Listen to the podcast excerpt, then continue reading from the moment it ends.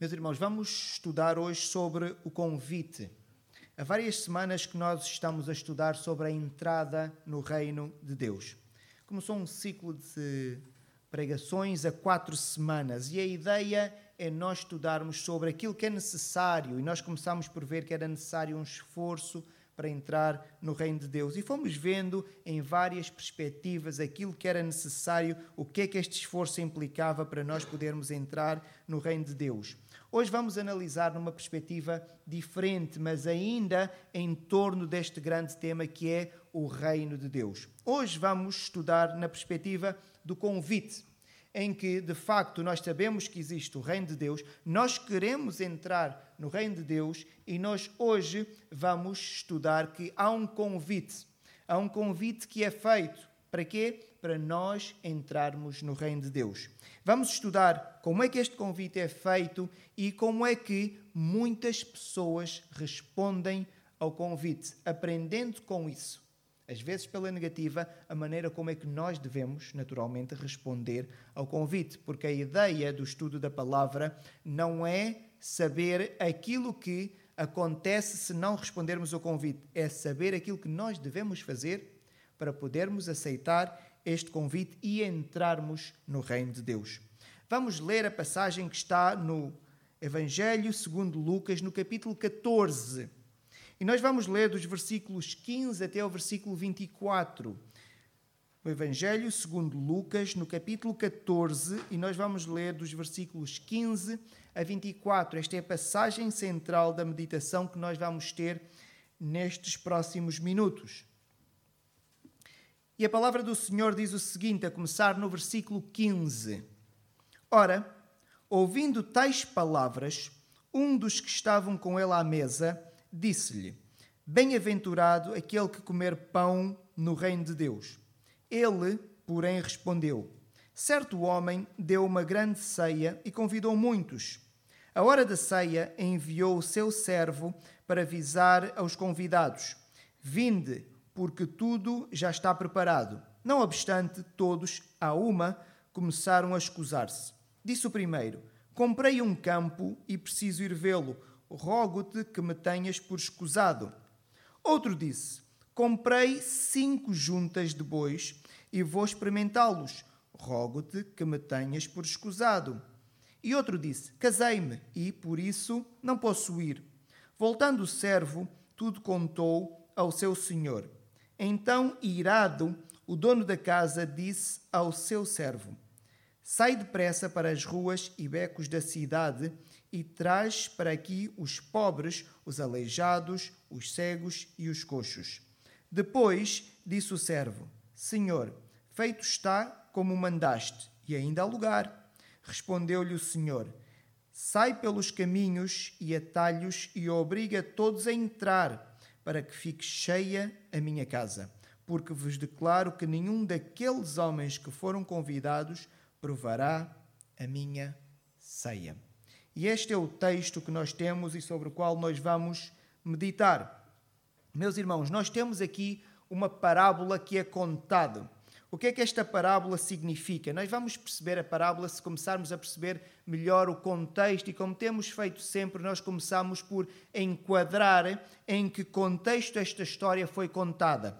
Os irmãos, no versículo 15, conseguem ler aqui algo que acontece ouvindo tais palavras, o que significa que o Senhor Jesus Cristo estava num sítio com várias pessoas à sua volta e estava a dizer algumas palavras. E uma das pessoas que ali estava ouviu aquilo que o Senhor Jesus Cristo estava a dizer. Então ele, ouvindo estas palavras, esta pessoa faz aquela afirmação que está no versículo 15 que diz: Bem-aventurado aquele que comer pão no reino de Deus. Mas o que é que o Senhor Jesus Cristo tinha dito? O Senhor Jesus Cristo tinha antes ensinado sobre a humildade. E os irmãos podem encontrar dos versículos 7 até o versículo 11, em que o Senhor Jesus Cristo estava numa situação em que ele foi convidado para uma refeição e ele começou a observar e viu a maneira como as pessoas que também tinham sido convidadas entravam e escolhiam os melhores lugares para se sentar. Naturalmente, era uma disposição diferente daquela que nós estamos habituados atualmente, em que ficava claro que havia lugares mais importantes do que outros. E o Senhor Jesus Cristo estava a observar e percebeu que todas as pessoas que chegavam tentavam sempre ocupar um lugar que lhes transmitia mais importância. E o Senhor Jesus Cristo ficou a observar e depois de observar algum tempo, então começou a ensinar sobre a humildade, dizendo que nós não devemos fazer aquilo. Nós não devemos procurar os melhores lugares. Naturalmente que o Senhor Jesus Cristo está a ensinar sobre a maneira como nós nos comportamos, mas também havia um fundo espiritual naquilo que era o ensino, que o seu seguidor deve ser alguém humilde e não deve procurar a glória humana. Então o Senhor Jesus, Jesus ensina sobre a humildade. Depois de ensinar sobre a humildade, vira-se para o dono da casa, e os irmãos encontram nos versículos 12 a 14, e diz ao dono da casa que deve convidar as pessoas mais frágeis da sociedade, os rejeitados. Porquê? Porque era comum as pessoas convidarem as pessoas mais importantes do sítio onde viviam, com a expectativa de um dia poderem receber de volta um convite também. E o Senhor Jesus, depois de ensinar a todas as pessoas que ali estavam sobre a humildade, vira-se então para o anfitrião e também explica-lhe que era importante convidar os pobres, aleijados, coxos e cegos, porque estas pessoas não tinham como recompensar. E o ensino é este: convidem, façam bem aquelas pessoas que não têm como vos dar de volta alguma coisa. E agora alguém pergunta: então assim fica em desvantagem? E o Senhor Jesus Cristo diz: não. A recompensa vem no reino de Deus. A recompensa será dada um dia por Deus. E esta pessoa que está a ouvir este ensinamento do Senhor Jesus Cristo, então diz isto que nós encontramos no versículo 15: Bem-aventurado aquele que comer pão no reino de Deus. Por que é que esta pessoa ouve isso? Esta pessoa percebe que se for humilde, que se convidar ou fizer o bem aquelas pessoas que não têm como retribuir, um dia vão ter a possibilidade de estar numa mesa e vão ser convidados pelo próprio Deus. E na cabeça de um judeu, temos que entrar no contexto, na altura, isto era o melhor privilégio que poderiam ter. Era a maior bênção que podiam receber, ser convidados para estar na mesa com o, com o próprio Deus. E por isso esta pessoa faz esta afirmação: Bem-aventurado aquele que comer pão na mesa com o próprio Deus no seu reino. E o Senhor Jesus Cristo, então, começa a contar esta parábola. O Senhor Jesus parece que nunca responde ou nunca fala diretamente. Ficamos com essa sensação. Isto é porque a maior parte das vezes nós dizemos aquilo que não é relevante. Nós fazemos o comentário que não devemos fazer. Então o Senhor, em vez de virar-se para ele e começar a tentar comentar sobre o comentário dele, o Senhor fala sobre um convite. Porquê? Porque aquele homem diz assim: Que sorte, que felizes são aqueles que um dia vão poder estar na mesa com Deus no reino de Deus. E o Senhor Jesus Cristo agora começa a dizer: Isto é acessível para todos.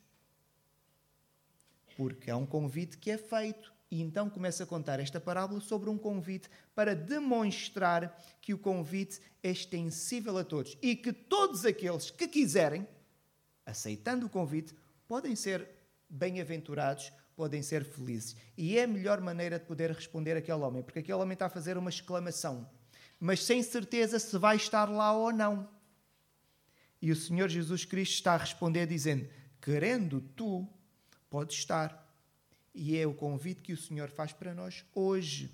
Querendo o irmão, pode estar, porque é um convite que é extensível para todos. Então, conta a história deste convite. Devemos compreender que naquela altura não havia os meios de comunicação que nós temos hoje.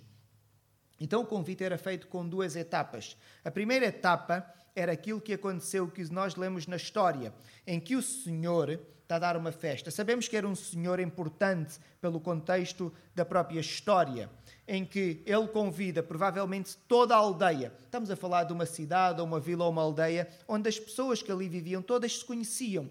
Então ele vai e convida aquelas pessoas que ali estão. É a primeira etapa do convite. Convida a dizer que em certo dia aquela pessoa é convidada para estar ali naquela ceia. A segunda etapa do convite, que era normal naquela altura, era no dia do evento, então o servo voltar a ir à casa dos convidados, relembrar o convite e dizer: está tudo pronto, podem começar a vir. As pessoas não tinham relógio, o conceito de tempo era diferente do conceito que nós temos atualmente. Então o convite era feito desta forma, até porque era um convite feito para pessoas que viviam todas próximas relativamente umas das outras. Então o convite tem estas duas fases. O que nós conseguimos depreender é que quando a primeira etapa do convite foi feita, o Senhor parece que recebeu respostas positivas. Na medida em que depois manda o servo dizer manda o servo dizer que já está tudo preparado, o que significa que aquelas pessoas, quando receberam o convite a primeira vez, elas aceitaram. Elas disseram, sim, sim, eu quero ir a esta festa. Eu estou disponível para ir a esta ceia que vai ser dada. Quando chegar o dia, eu vou. E as pessoas comprometeram-se. E nós conseguimos inferir isto a partir do texto, meus irmãos. E é isto que nós temos aqui. Então, um convite feito com duas etapas. A primeira a dizer vai haver aquela festa, vai haver aquele evento, aquela ceia, e a segunda é o momento em que mandam dizer agora já podem entrar porque o salão está preparado para a festa. Então, esta é a história que nós temos aqui, e agora, no dia da celebração, o servo sai e vai começar a dizer que podem aparecer. E o que nós encontramos é que as pessoas, e aqui tem uma expressão, todos a uma. No original isto significa todos igualmente, de uma só vez, começaram a responder. E nós temos aqui algumas justificações para não comparência que numa análise superficial até aparentemente fazem sentido, mas numa análise mais rigorosa nós conseguimos rapidamente perceber que não fazem sentido estas justificações que são aqui apresentadas.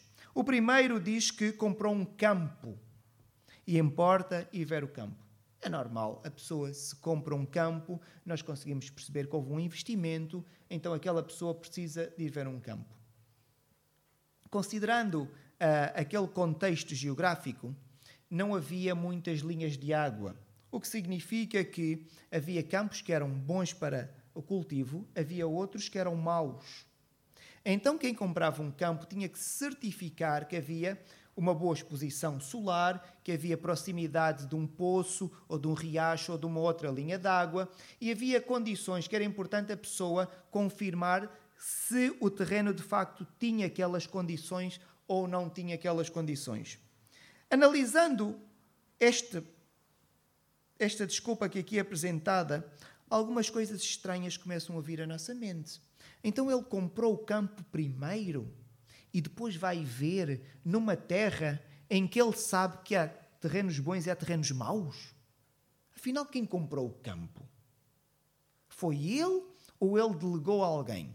E se ele delegou a alguém, ele desconfia tanto que agora vai ver, mas ele já pagou. Mas que desculpa é esta? Que desculpa é esta? Que ele recebe um convite e diz: Olha, agora não posso ir. Mas porquê é que não podes? Olha, eu comprei o campo, eu já paguei, vou ver o campo que eu, que eu comprei. Quem é que faz isso?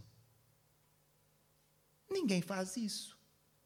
E podíamos entrar aqui também na hora do dia. Se considerarmos que era ceia, provavelmente até seria já no final do dia de noite e não havia postes de luz. Como é que ele iria ver o campo? Nem sequer conseguia ver bem o campo. Então, esta é uma primeira desculpa que nós encontramos. O outro dá aqui uma outra desculpa que diz o quê?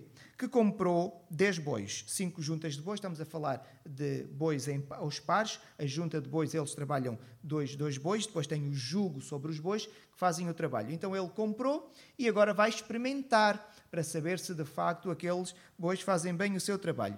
Voltamos novamente a colocar a mesma questão, mas e compra-se bois? E estamos a falar de parelhas sem ver se elas batem certinho umas com as outras. Porque imaginem comprou uma parelha de bois e um é muito maior do que o outro. Como é que agora vai meter o jugo sobre o animal? Não dá. Vai sobrecarregar um, vai ferir um.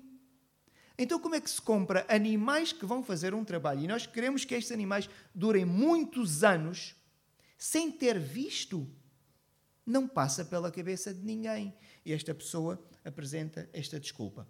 Está certo que estes dois homens nós conseguimos julgá-los porque a desculpa que eles apresentam parece completamente esfarrapada.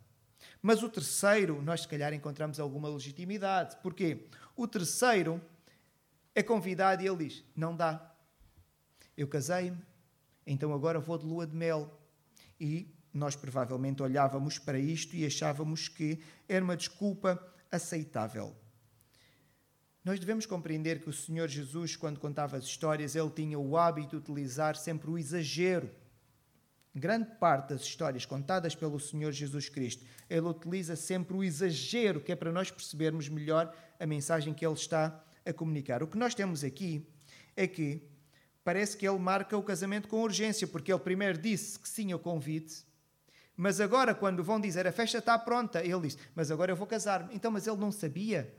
O noivado era um tempo que demorava algum tempo. E em algumas situações até podia demorar anos, que era o tempo em que o homem tinha que ir trabalhar e juntar o suficiente para depois poder providenciar as condições para sua esposa.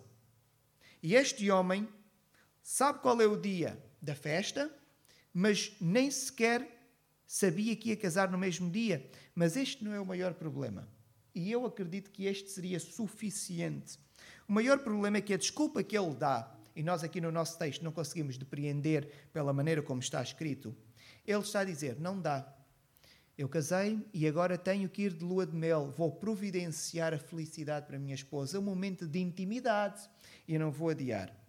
Naquele contexto, não se falava de intimidade em público. Era rude, era feio. Nós hoje vivemos tempos diferentes, nós fazemos piadas, fazemos brincadeiras com estas coisas. Alguém casa-se, no casamento nós até brincamos, vai-te embora já, aproveita, vai mais rápido. Fazemos a piada até com a sexualidade porque sabemos que também faz parte do casamento. Naquela altura não se faziam brincadeiras com estas coisas. Então, esta desculpa que este homem dá além de não fazer sentido, porque ele já sabia de antemão que tinha aquele convite, era rude, não se falava sobre a intimidade em público. E o Senhor Jesus Cristo então utiliza também este homem para mostrar que de facto não era assim que as coisas deviam ser tratadas. Então temos aqui uma série de pessoas que são convidadas, aceitam o convite, mas na hora de entrarem na festa, de entrarem na ceia, começam a dizer que não podem e começam a dar as suas desculpas. O que significa, meus irmãos, que existe então aqui dois tempos. Um em que eles recebem a primeira etapa do convite e outro em que eles recebem a segunda etapa do convite. E este tempo parece que acontece aqui alguma coisa que os faz depois não quererem entrar na ceia quando chegou a altura certa. O que nós temos aqui, meus irmãos, é que estes homens comprometeram-se com aquele senhor a estar na festa. Mas, entretanto, outras coisas surgiram e que eles acharam que era mais interessante. E eles então disseram que não estavam disponíveis para ir a esta festa. E, porque simplesmente não podiam dizer que não querem ir, começaram a justificar. Sabemos que eles eram mentirosos porque estas justificações não fazem sentido nenhum.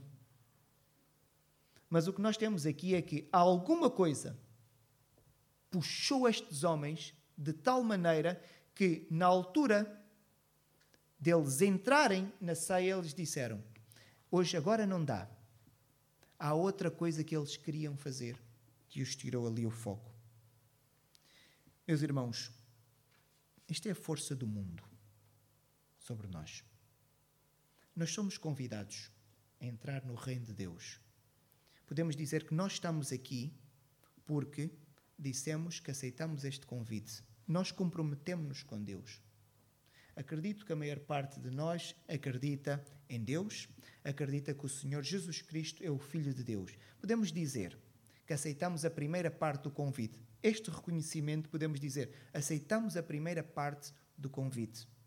E agora que aceitamos a primeira parte do convite, acreditamos em Deus, acreditamos na Sua no, no, seu sacrifício, acreditamos na divindade do Senhor Jesus Cristo, como estudamos de manhã até acreditamos na divindade do Espírito Santo, acreditamos que a Bíblia é a sua palavra. Então agora, a segunda parte do convite é muito bem. Agora começa a viver de acordo com a palavra de Deus.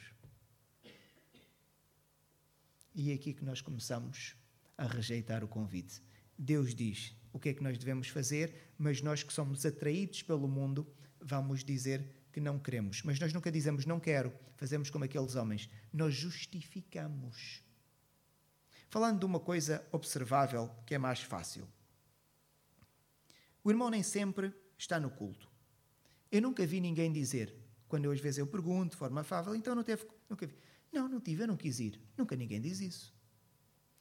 Não fui porque e dá sempre uma justificação. Mas nós temos ordem bíblica, e eu posso utilizar a palavra ordem, este é o dia da nossa convocação. Este é o dia em que nós nos reunimos aqui. Claro que há motivos que não nos permitem estar aqui. Ainda agora vimos, temos irmãos enfermos na igreja em que às vezes não têm possibilidade. Não estamos a falar nestes casos. Estamos a falar numa situação normal. Na altura de verão, é fácil nós não encontrarmos pessoas aqui porque estão em atividades de lazer. Mas então, aceitou a primeira etapa do convite? Sim. E a segunda? A segunda não aceita porque é traído. E o nosso problema não está na primeira etapa, porque, como eu disse, nós todos acreditamos que Deus é Deus. Todos acreditamos na divindade do Senhor Jesus Cristo e no seu sacrifício. A segunda parte do convite é: então agora entra no reino de Deus. E entrar no reino de Deus é viver de acordo com o que a Bíblia diz, porque nós acreditamos que nós já estamos no reino de Deus. Quando vivemos de acordo com a palavra de Deus. Então agora entra, começa a viver como Deus diz que nós devemos viver. E é aqui. É aqui que nós vacilamos porque o mundo exerce muita influência sobre nós. Tal a influência que o mundo exerce sobre nós, que nós temos uma história na Bíblia que mostra que alguém preferiu morrer do que ser salva, por causa da influência que o mundo exerce. Estou a falar da mulher de Ló. Os irmãos conhecem a história. Ló vivia numa cidade que iria ser destruída por causa do seu pecado. Duas cidades que foram destruídas na antiguidade, nós sabemos Sodoma e Gomorra. Ló vivia numa destas cidades e Deus decidiu que o pecado daquelas cidades era tanto que Deus deu um grito. Deus fala de forma muito calma, mas de vez em quando Deus grita. E quando Deus grita, o mundo estremece. E Deus deu ali um murro, disse: Chega, vou destruir.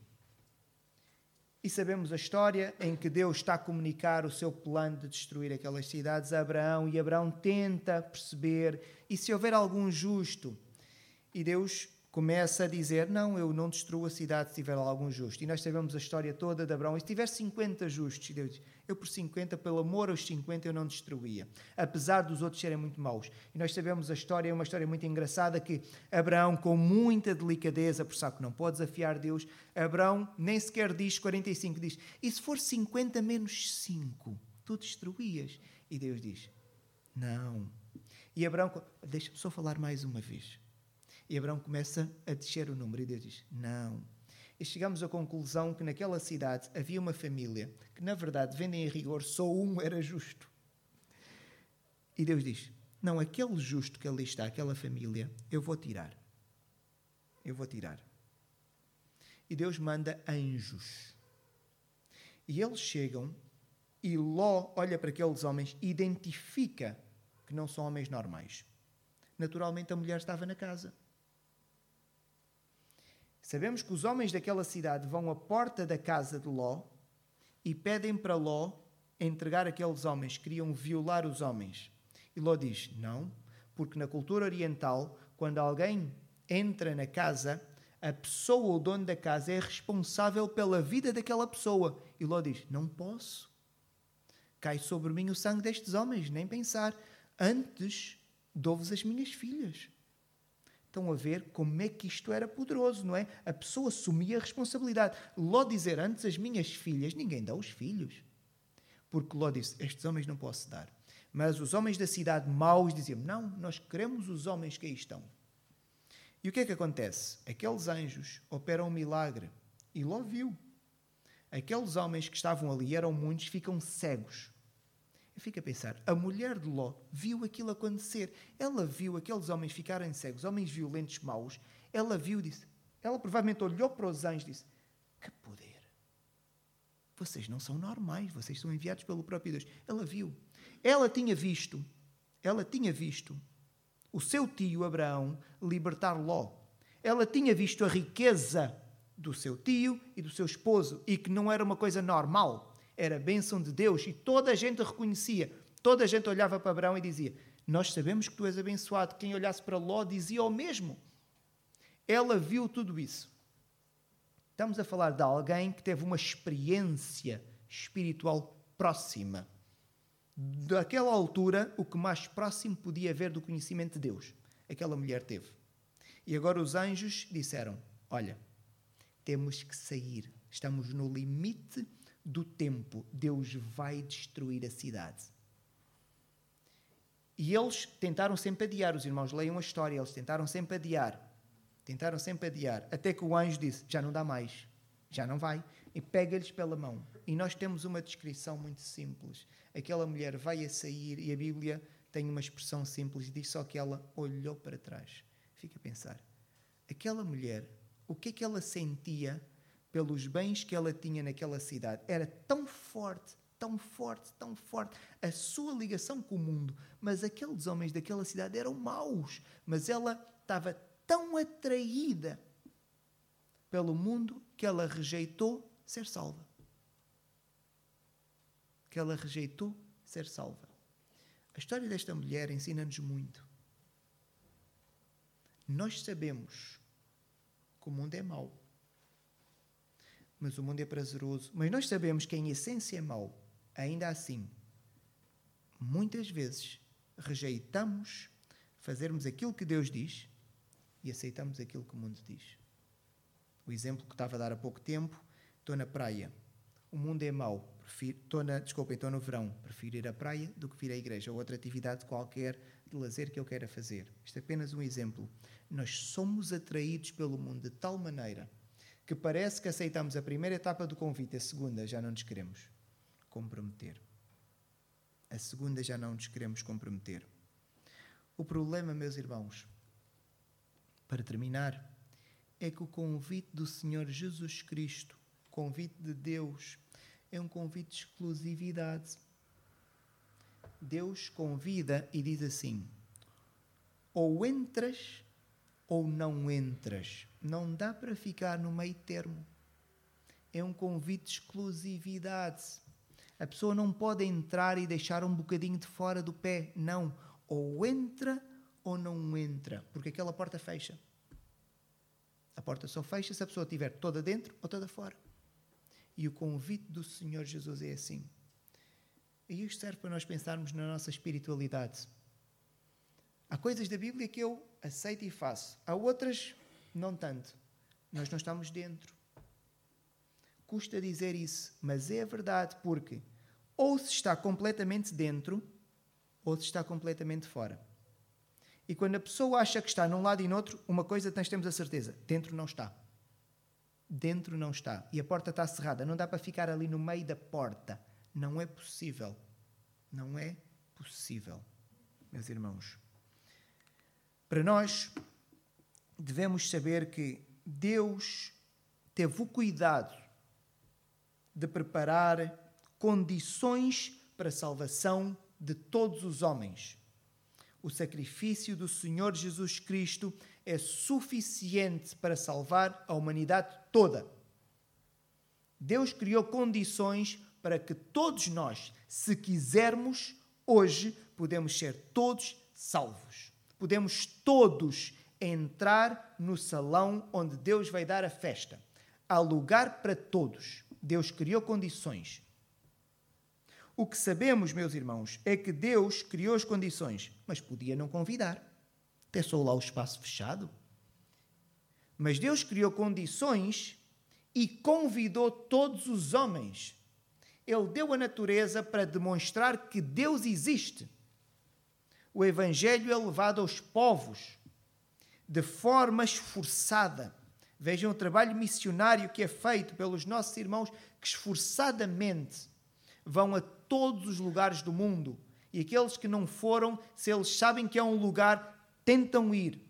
O Evangelho chega a todo lado, porque há condições para todos. O que é que acontece?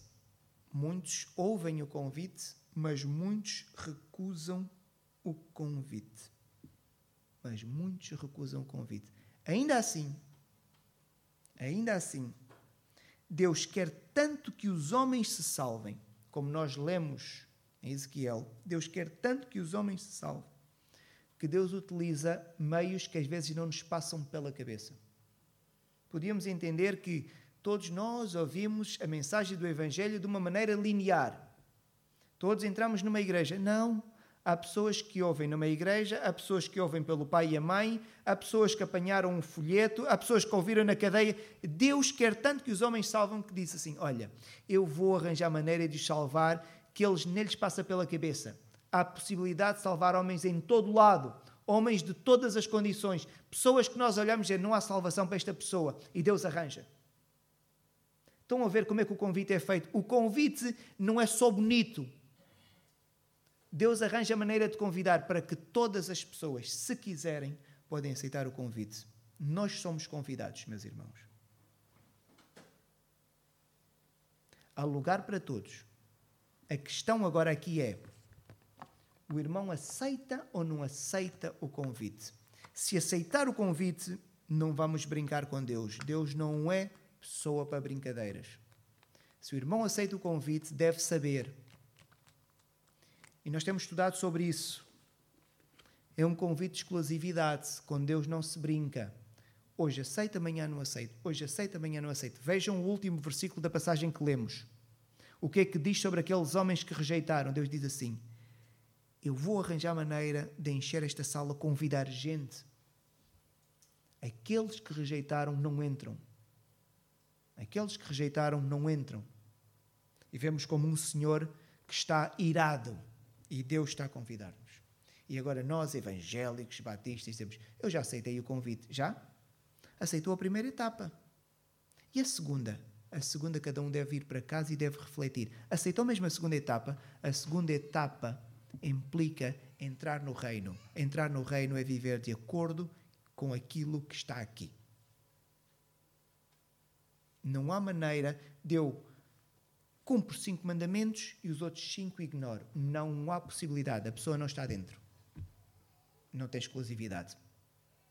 Não tem exclusividade.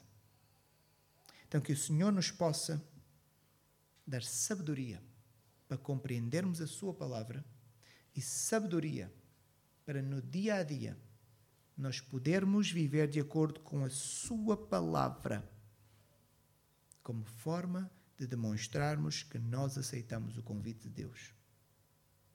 Eu sei que a palavra é dura, é bíblica. Eu sei que a palavra é dura, mas nós aqui só podemos ensinar a palavra desta forma. Com Deus não se brinca. E Deus faz um convite de forma séria e pede exclusividade. Que o Senhor nos possa abençoar. Senhor Deus, graças te damos pela tua palavra. É violenta, Deus. Porque nós queremos viver aqui, ter um bocadinho de prazer, ter bons momentos, mas se formos rigorosos para com a tua palavra, Senhor, vamos perceber que nem sempre isto vai ser possível. E analisando, Senhor, as vidas de alguns servos teus, mesmo nesta comunidade, podemos ver que há vidas difíceis, Deus. Tu não vais tirar o nosso sofrimento, como já ouvimos, nem sempre tu tiras, Pai. Às vezes sim, às vezes não queres tirar. Mas ainda assim, quando estamos comprometidos contigo, nós temos que ficar fiéis ao teu convite, Senhor, e não olhamos para as circunstâncias, porque nós temos que olhar para este convite com seriedade. Ele não é feito por homens, por Deus. E agradecemos-te, Senhor, porque tu nos fazes este convite, Pai. E tu não precisavas. E sabemos o que este convite significa para ti. Significou a morte do teu próprio filho, para que nós possamos ter a possibilidade de um dia entrarmos no teu salão e comermos contigo à mesa. E agradecemos-te por isso, mas pedimos-te, Pai, que nos perdoes os nossos pecados e que nos capacites, Pai, para dia a dia vivemos de acordo com a tua palavra, para entrarmos no teu reino e estarmos contigo. Apesar das dificuldades, mas que nós possamos compreender, Senhor, que aquele é o local onde nós devemos estar. Louvado sejas, Senhor nosso Deus, e que sempre olhemos para Ti como Deus, para não escolhermos outra coisa, e nós muitas vezes escolhemos outra coisa. Como é que nós rejeitamos a divindade? Por coisas mundanas, coisas supérfluas, que não têm significado, por um bocadinho de prazer. Perdoa-nos a todos, Deus. Perdoa-nos a todos, Senhor. No nome de Cristo. Amém.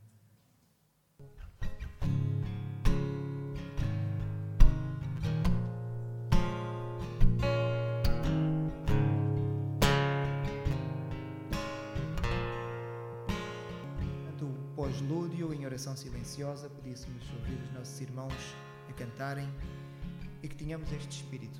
Buscar primeiro o reino de Deus e as outras coisas. Não nos preocupemos. Deus está a dizer: não se preocupem. A seguir elas, elas vêm. Buscai primeiro